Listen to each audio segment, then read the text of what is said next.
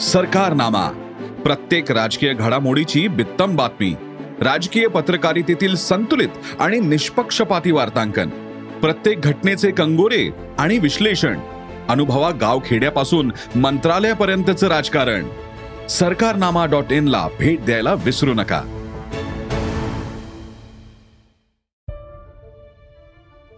नमस्कार मी भूषण करंदीकर. सरकार नामाच्या राजकारण या विशेष पॉडकास्टमध्ये आपल्या सगळ्यांचं स्वागत. उच्च शिक्षित तरुण नेता म्हणून पृथ्वीराज चव्हाण यांचं नाव एकोणीसशे एक्क्याण्णव मध्येच पी व्ही नरसिंहराव यांच्या मंत्रिमंडळाच्या यादीत घेतलं जात होतं. मात्र राजकारणात अशा काही बाबी वरिष्ठांच्या नजरेत येतात. त्यामुळे हातातोंडाशी आलेला घास हिरावून घेतला जातो. पृथ्वीराज चव्हाण यांनीही त्यांच्या कारकिर्दीत असाच पहिला अनुभव घेतला होता. त्याची ही गोष्ट. महाराष्ट्राचे माजी मुख्यमंत्री पृथ्वीराज चव्हाण गांधी कुटुंबियांचे एकनिष्ठ म्हणून ओळखले जातात. महाराष्ट्रातील राजकीय नेते गांधीनिष्ठ असतात याचा दुसरा अर्थ ते शरद पवार विरोधक असतात असाही घेतला जातो. गल्लीपासून दिल्लीपर्यंत काँग्रेसची सत्ता होती तेव्हा दोन्ही गटात योग्य समतोल राखला जात होता. पृथ्वीराज चव्हाण यांच्या आधी त्यांचे वडील आनंदराव चव्हाण सुद्धा राजकारणात प्रबळ होते.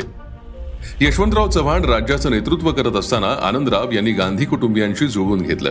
आनंदराव कराड लोकसभा मतदारसंघाचं प्रतिनिधित्व करायचे. एकाच जिल्ह्यातले दोन चव्हाण केंद्रात मंत्री असल्याचा योगायोग त्यामुळे जुळून आला होता. एकोणीशे एकाहत्तरमध्ये आनंदरावांच्या आकस्मिक निधनानंतर त्यांच्या पत्नी प्रेमला काकी खासदार झाल्या.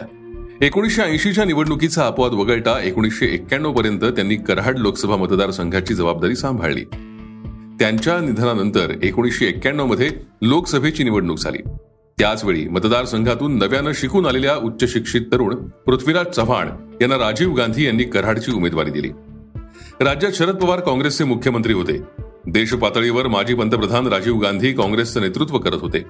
काँग्रेसच्या विरोधात भाजप जनता दल असा सामना होता. एकोणीसशे एकोणनव्वदच्या निवडणुकीत काँग्रेसला सत्तेतून पायउतार व्हावं लागलं. त्यानंतरच्या काळात दीड वर्षांसाठी दोन पंतप्रधान देशानं पाहिले. त्यापैकी एक होते व्ही पी सिंग आणि दुसरे चंद्रशेखर. चंद्रशेखर यांचा पाठिंबा काँग्रेसनं काढून घेतल्यानंतर निवडणुकीशिवाय पर्यायच नव्हता. त्यामुळे राजीव गांधी देशभरात प्रचार करून काँग्रेसच्या विजयासाठी प्रयत्न करत होते. मात्र तामिळनाडूतील श्री पेरुवंदूर इथं प्रचार सभा घेत असताना एलटीटीईनं केलेल्या आत्मघाती हल्ल्यात राजीव गांधी यांचा दुर्दैवी मृत्यू झाला. त्यांच्या मृत्यूनंतर राजकारणाचं विशेषतः काँग्रेसमधील समीकरणाचं गणित बदललं. राजीव गांधी यांच्या आकस्मिक मृत्यूनंतर सोनिया गांधी यांनी पक्षात सक्रिय व्हायला नकार दिला आणि औचितपणे पक्षाच्या अध्यक्षपदाची माळ पी व्ही नरसिंहराव यांच्या गळ्यात पडली. दोनशे चव्वेचाळीस जागा जिंकून काँग्रेस पहिल्या क्रमांकाचा पक्ष म्हणून आघाडीवर राहिला. साहजिकच काँग्रेस पक्षात पंतप्रधान पदाचे उमेदवार कोण असणार याची चर्चा सुरू झाली.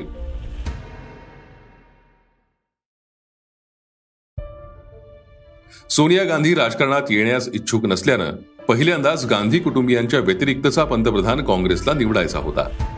पहिलं नाव आलं ते साहजिकच नरसिंह राव यांचं.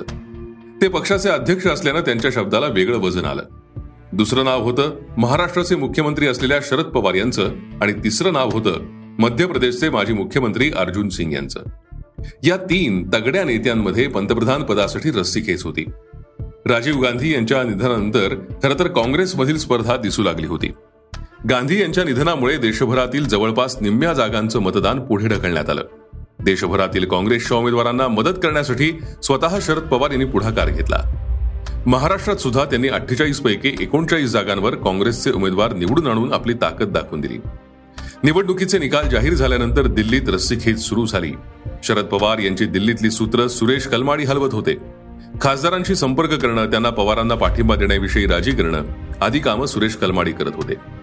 नरसिंहराव यांच्या वतीनं त्यांचे समर्थक खासदार गोळा करत होते. सोनिया गांधी यांनी नरसिंहराव यांच्या बाजूनं कौल दिल्यानंतर साहजिकच काँग्रेसचे अनेक खासदार त्यांच्या पाठीशी उभे राहिले. गांधीनिष्ठ खासदार साहजिकच यात पुढे होते.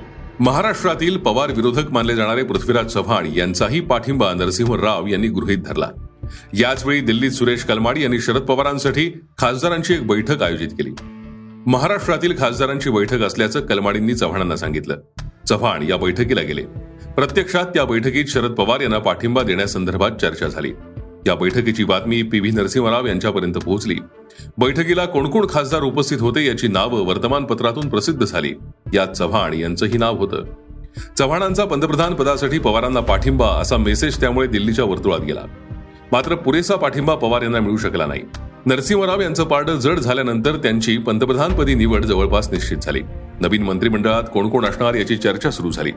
महाराष्ट्रातून आपली वर्णी लागावी यासाठी चव्हाण राव यांना भेटायला गेले. सोबत नागपूरचे काँग्रेसचे मोठे नेते भाऊसाहेब मुळूक हे सुद्धा होते. मुलगा उच्च शिक्षित आहे त्याचा चांगला उपयोग मंत्रिमंडळात होईल असं मुळूक यांनी रावांना सांगितलं. त्यावर रावांनी चव्हाणांनी पवारांना कसा काय पाठिंबा दिला अशी विचारणा केली. आता सारवासारव करण्याची वेळ चव्हाणांवर आली होती. ती बैठक पवारांच्या पाठिंब्यासाठी बोलवण्यात आली होती याची मला कल्पना नव्हती असा खुलासा चव्हाण यांनी त्यावर केला.